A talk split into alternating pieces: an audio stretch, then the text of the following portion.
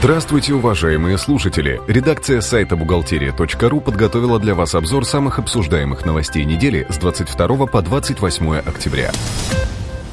Мы уже привыкли к тому, что каждый годовой отчет отличается от предыдущего.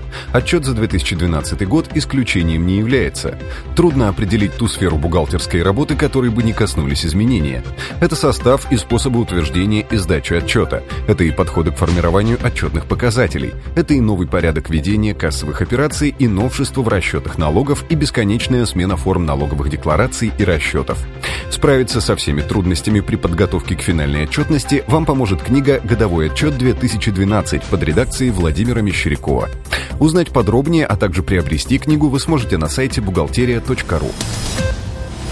Госдума одобрила в первом чтении законопроект, увеличивающий минимальный размер оплаты труда до 5205 рублей с 1 января 2013 года.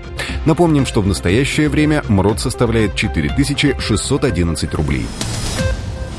Как компании следует отразить в форме РСВ-1 излишне уплаченные взносы, возвращенные компании? Пенсионный фонд сообщает, эти данные нужно отразить по строке 140, уплачено с начала налогового периода. То есть уплаченные средства нужно уменьшить на сумму возвращенных. Даже если полученная цифра со знаком минус, проблем не будет. Запрета на отрицательные показатели по строке 140 нет. Отдельная нумерация счетов фактур по авансам не предусмотрена. Об этом сообщает Минфин. Порядковые номера счета фактуры, в том числе корректировочного, присваиваются в общем хронологическом порядке. Минфин разъяснил срок перехода на УСН. Чтобы перейти на упрощенку, со следующего года нужно сообщить об этом в налоговую до 31 декабря. При этом нужно учесть, что в этом году 31 декабря является выходным днем. Следовательно, крайний срок сдвигается на ближайший рабочий день, то есть 9 января. В России может появиться касса нового образца. Власти предложили использовать инновационную кассовую технику, которая уже применяется в Японии. Система мгновенно передает сведения от контрольно-кассовых аппаратов в налоговую. По мнению чиновников, малый бизнес выражает недовольство действующей в России системой ККТ.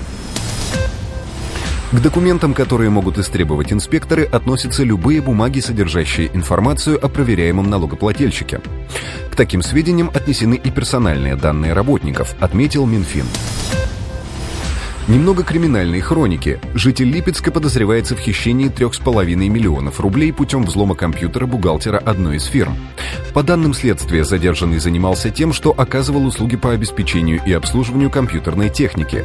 Зная пароль к компьютеру, подозреваемый установил на компьютер вирус, с помощью которого смог получить доступ к банковскому счету компании и перевести с него указанную сумму.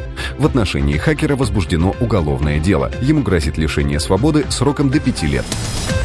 На этом мы заканчиваем обзор важных событий за неделю. Самые актуальные новости вы всегда сможете найти на сайте бухгалтерия.ру.